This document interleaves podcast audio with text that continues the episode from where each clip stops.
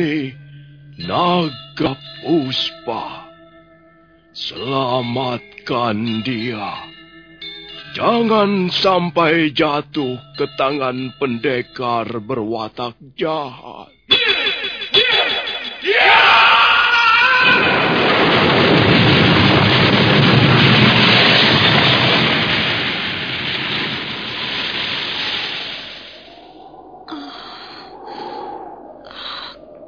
Kakang Kamandanu. Kau... Kau masih juga tidak percaya bahwa aku... Aku mencintaimu. Mesin. Maafkan aku, Mesin. Oh. Mesin. Oh. Mesin!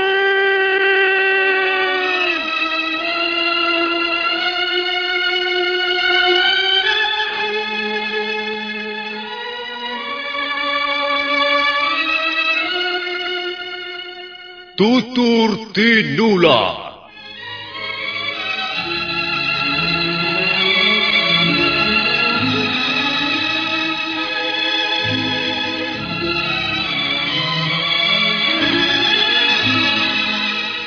Sebuah sandiwara radio serial, produksi Sanggar Cerita dan teater Sanggar Prativi. Sebuah kisah dengan latar belakang sejarah runtuhnya Singasari dan berdirinya kerajaan Majapahit.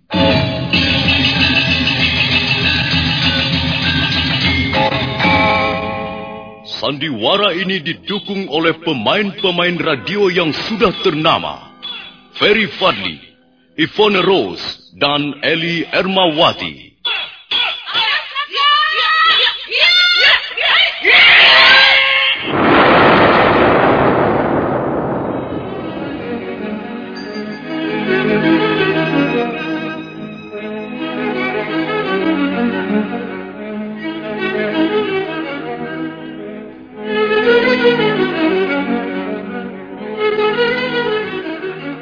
Cerita ini ditulis dan disusun oleh S. Tijab.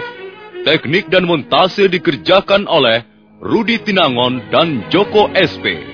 Sutradara Y. Rudi Wartono. Kali ini mengetengahkan episode ketiga dengan judul Daun-daun bersemi lagi.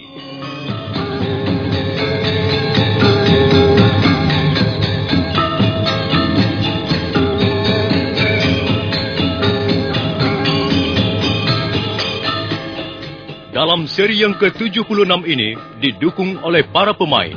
Ferry Fadli sebagai Arya Kamandanu, Edi Dosa sebagai Lau Sisan, Eli Ermawati sebagai Mesin, dan pembawa cerita Nusri.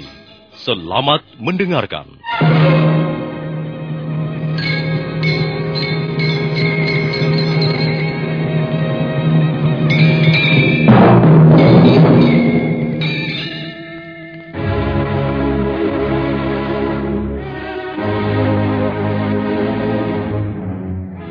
Pendekar Lo melayang dalam kabut dingin.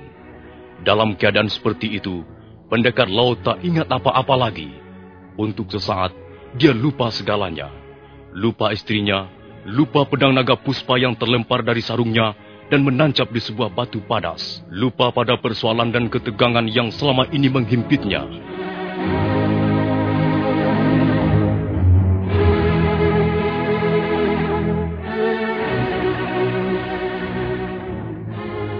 Sementara itu Mesin yang telah kehilangan jejak suaminya mengalami sesuatu yang lain. Dia terus meronta-ronta karena mulutnya dibekap dari belakang oleh seseorang. Kalau kau tidak ingin celaka. Nah, bahaya sudah lewat. Kok, kok rupanya aku, aku kaget sekali. Rupanya Tuhan yang membekap mulut saya. Orang-orang itu masih penasaran. Mereka masih berkeliaran di sekitar tempat ini. Tuhan, saya telah kehilangan jejak suami saya. Saya takut dia tertangkap. Apa kau sudah mencarinya? Saya sudah berjalan cukup jauh. Tapi saya tidak juga menemukannya. Oh, kabut mulai turun. Kita harus menyingkir. Tapi Tuhan, bagaimana bagaimana dengan suami saya? Tak ada gunanya mencari suamimu dalam gumpalan kabut dingin yang tebal begini. Lebih baik kita mencari tempat yang aman dulu. Nanti kalau kabut ini sudah lewat, baru kita cari suamimu. Aku yakin suamimu belum pergi terlalu jauh.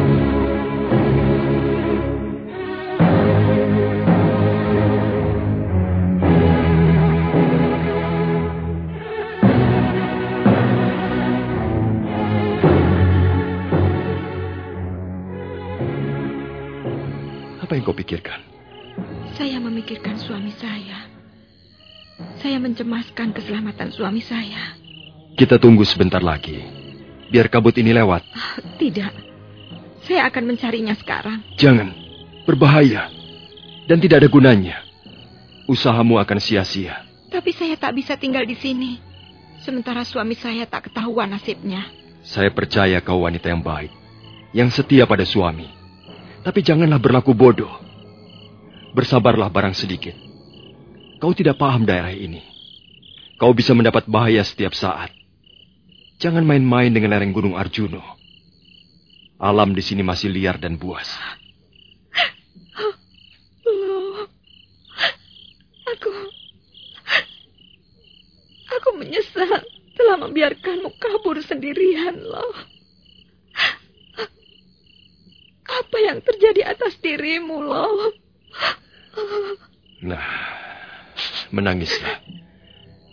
Itu lebih baik daripada nekat mencari suamimu dalam kabut dingin seperti ini.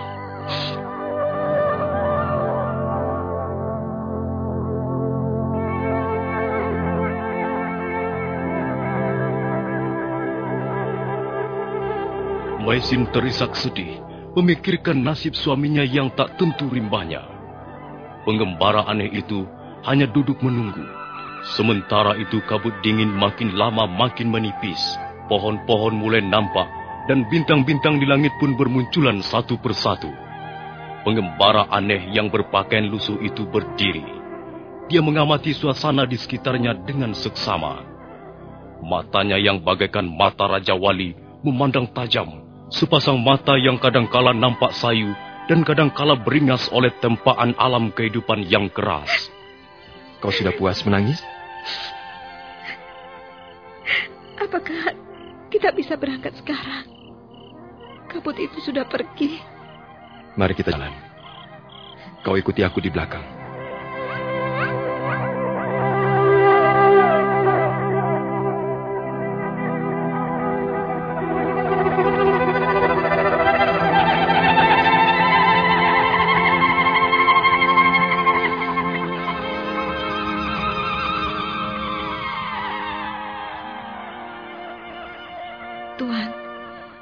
Mengapa kita sebentar-sebentar berhenti? Kita sedang mencari orang yang hilang, bukan berlomba jalan kaki.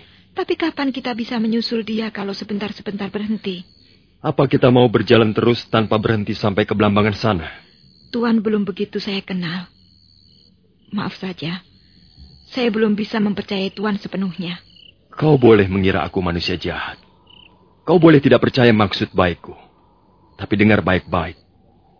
Kalau kau ingin menemukan kembali suamimu, kau harus menuruti petunjukku. Aku sudah kenal alam di sekitar daerah ini. Baiklah, saya memang terpaksa percaya. Sekarang bagaimana? Apa kita akan tinggal diam di sini sampai pagi nanti? Hmm. Aku mencium bau amis darah. Nah, lihat. Di sela-sela rumput ini ada darah yang mengering. Darah kehitam-hitaman. Pasti suamimu melewati tempat ini. Oh iya, Ah, darah itu dikerubuti semut merah. Ayo, kita jalan lagi. Baik, Tuhan. Jangan ke situ. Ke sini.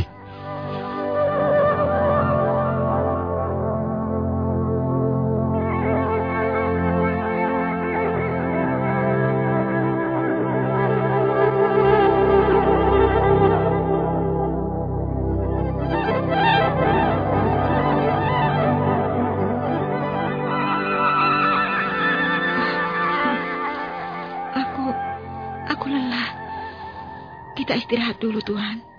Ah, memang aneh sekali. Mestinya kita bisa menemukannya. Jalan ini terus menanjak.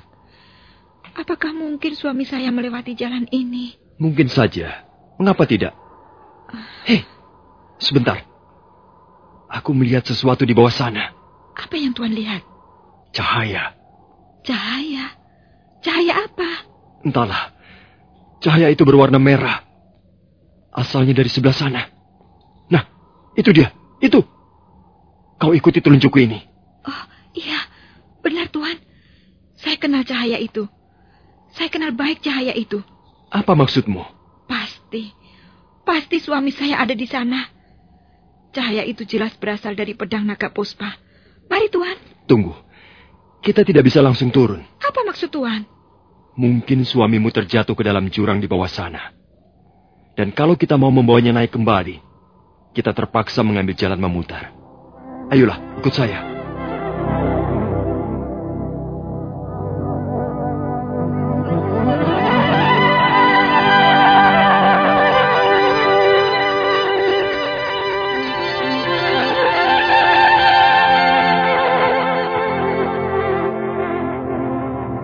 Mereka lalu mengambil jalan memutar. Mesin mengikuti pengembara aneh yang berjalan di depannya dengan terampil sekali. Tak lama kemudian, mereka pun sampai di bawah. Cahaya bulan mulai menerangi alam sekitarnya dan di langit banyak bintang gemintang. Mesin segera berlari, menghampiri pendekar Lo yang terkapar di tengah rumpun semak belukar. Oh, Lo, Lo suamiku. Lo, dia, dia tak sadarkan diri, Tuhan. Mungkin dia tidak bisa melihat jauh. Ketika kabut datang menyerang. Dan dia terpleset dan jatuh dari tebing di atas sana. Oh, untung sekali tubuhnya tidak membentur batu-batuan. Rumpun semak belukar ini telah menyelamatkan jiwanya. Marilah kita bawa dia naik kembali, Tuhan. Tempat ini kurang baik untuk merawat luka-lukanya. Bagaimana dengan pedangnya itu? Tunggu sebentar. Mesin buru-buru melepaskan sarung pedang yang tergantung di pinggang suaminya. Kemudian mereka mengampiri pedang naga puspa yang masih menancap di sebuah batu padas yang keras. Oh, luar biasa tajamnya pedang ini. Ujungnya mampu menembus batu padas yang keras. Mungkin karena goncangan, pedang ini terpental dan terlepas dari sarungnya waktu suamimu terjatuh. Dapatkah Tuhan mencabutnya? Mengapa tidak?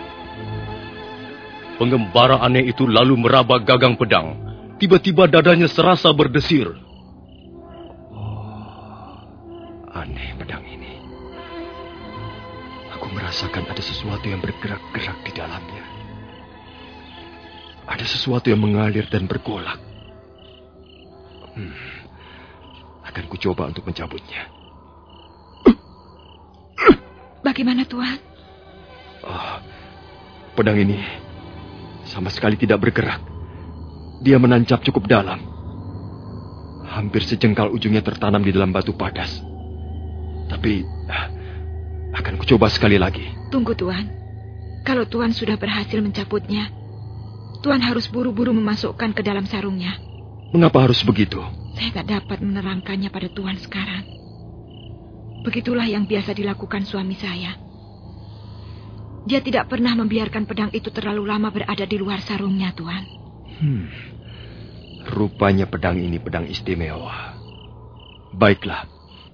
Pengembara aneh itu lalu bersila dan mengatur pernapasannya. Setelah itu, dia berdiri dan dengan tenang meraba gagang pedang naga puspa. Dia memejamkan matanya sejenak dan kemudian... Ya!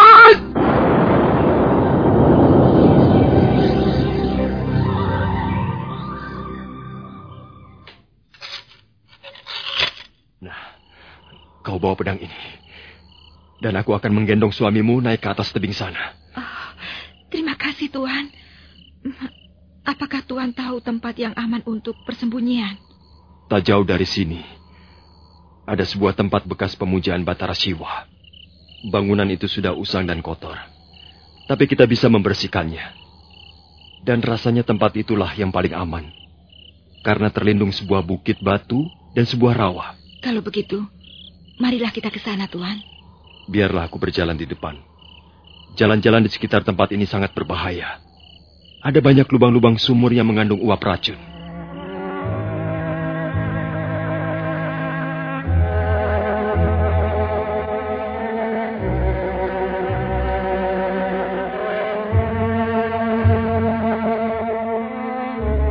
Pengembara aneh menggendong pendekar Lo menyusuri jalanan yang menanjak dan memutar pinggang bukit. Mesin berlari-lari kecil di belakangnya. Sekali waktu dia mengikuti pengembara aneh melompati sumur-sumur kecil yang sebagian tertutup tumbuhan menjalar. Tak lama kemudian, mereka pun tiba di atas tebing. Apakah kau mau istirahat dulu? Tuan yang harus istirahat. Tuan telah menggendong suami saya cukup jauh. Aku sudah biasa berjalan jauh. Di mana letak bangunan yang Tuan katakan tadi? Di sana. Di balik punggung bukit yang di depan itu. Masih cukup jauh juga. Tapi kalau kau masih kuat berjalan, sebaiknya kita berangkat sekarang saja. Iya, sebaiknya kita berangkat sekarang saja. Tak ada yang bisa kita lakukan di tempat seperti ini. Iya, memang. Bahkan bahaya bisa datang setiap saat. Kabut sewaktu-waktu bisa turun lagi dari puncak Gunung Arjuno. Baiklah, kita pergi sekarang saja. Di bangunan itu, walaupun sudah usang dan rusak, tapi cukup hangat untuk istirahat. Suamimu bisa berbaring dengan enak di sana. Marilah, Tuan. Saya akan ikut Tuan dari belakang. Dan... ah, Dan sekali lagi, terima kasih atas budi baik Tuan.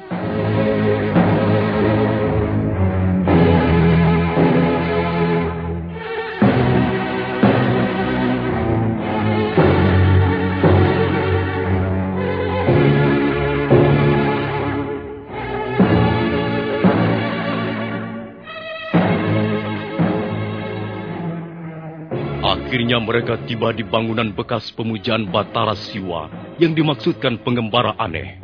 Pendekar Lo yang masih belum sadar dibaringkan di atas batu pipi setelah sebelumnya mesin memberinya alas daun-daunan kering yang lebar. Malam itu mesin hampir tidak tidur. Dia duduk sambil terus menggenggam tangan suaminya. Sekali waktu, kepalanya turun karena rasa kantuk. Tapi kemudian terangkat lagi. Wanita itu nampaknya ingin tetap terjaga. Luar biasa wanita ini. Begitu mulia dan penuh kesetiaan. Belum pernah kulihat seorang istri seperti ini. Rasa bakti dan kasihnya pada suaminya. Isi hatinya hanya dipenuhi rasa cinta pada suaminya. Ah, kukira hampir semua laki-laki mendambakan seorang istri seperti wanita ini.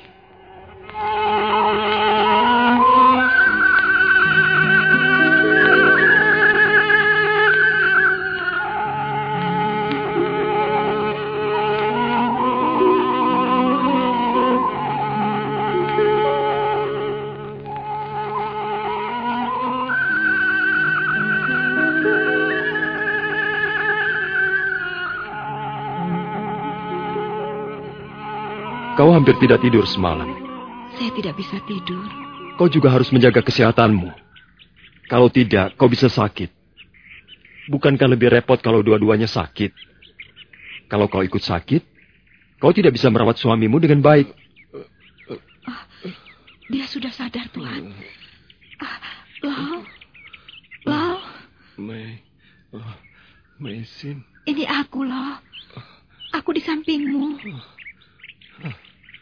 Di mana aku sekarang ini? Kau tidak perlu khawatir. Tempat ini cukup aman. Tuan bisa istirahat dan istri Tuan akan merawat Tuan dengan baik. siapa Tuan ini? Dia telah menyelamatkanmu, Lau. Dia telah menggendongmu dari lembah di bawah sana. Ketika kau terjatuh. Oh, iya. Aku ingat. Aku diserang kabut dingin yang tebal sekali. Aku aku terperosok dan tubuhku mendadak melayang ke bawah. Aku aku lalu tidak ingat apa-apa lagi. Oh, Terima kasih Tuhan. Tuhan telah menyelamatkan nyawa saya. Lupakan saja soal itu. Penguasa alam semesta inilah yang telah menyelamatkan Tuhan. Hmm, apakah Tuhan bisa duduk? Uh, sepertinya tubuhnya masih lemah sekali, Tuhan. Kalau hanya duduk, rasanya masih bisa. Kalau bisa, cobalah duduk barang sebentar. Saya akan memeriksa bagian dada, punggung, dan lambung Tuhan. Ah, cobalah duduk, Lau. Mari ku bantu. Nah, tunggu sebentar. Hmm. Uh, iya, iya. Ada darah beku yang menyumbat di tulang iga. Juga di tulang belikat dan tulang rusuk bawah. Coba, tahanlah napas dan kosongkan pikiran Tuhan. Saya akan mencoba untuk mengeluarkan darah beku itu. Pendekar Lau menahan napas dan berusaha mengosongkan pikirannya. Sementara itu, pengembara aneh menyiapkan tenaga dalam dan menyalurkannya ke bagian telapak tangan kanan kirinya.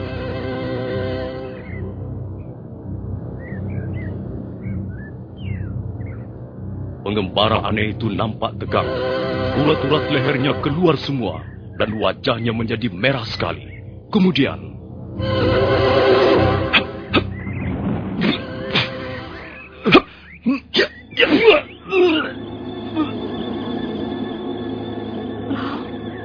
Lau. Oh, dia pingsan lagi. Tidak apa-apa. Aku baru saja mengeluarkan darah beku itu. Nanti dia akan sadar kembali. Kau tenang saja. Oh ya, Apakah di sekitar tempat ini ada air bersih? Hmm, ada. Di belakang bangunan ini, ada aliran air menuju ke sebuah sendang di bawah sana. Kau tahu sendang? Uh, telaga maksud Tuan. Sendang seperti telaga, tapi ukurannya kecil. Kurang lebih satu petak sawah luasnya. Mungkin sendang di bawah itu dulu menjadi sumber air bagi mereka yang tinggal di sini untuk merawat bangunan ini. Kau bisa mengambil di sana kalau kau mau. Uh, kalau begitu, saya akan ke bawah sebentar. Ah, pergilah. Biar aku yang menjaga suamimu.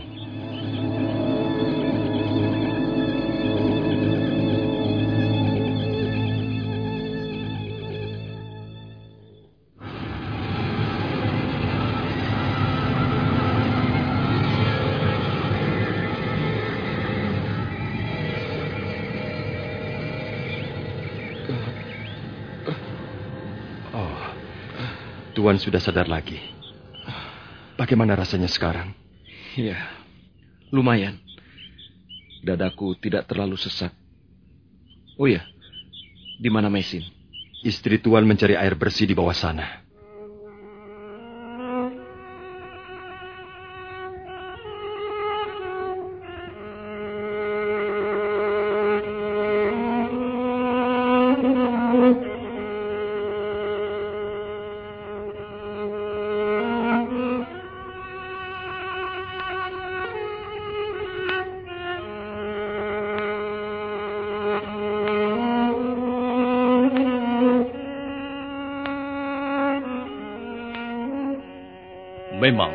Pendekar Lo nampak lebih segar.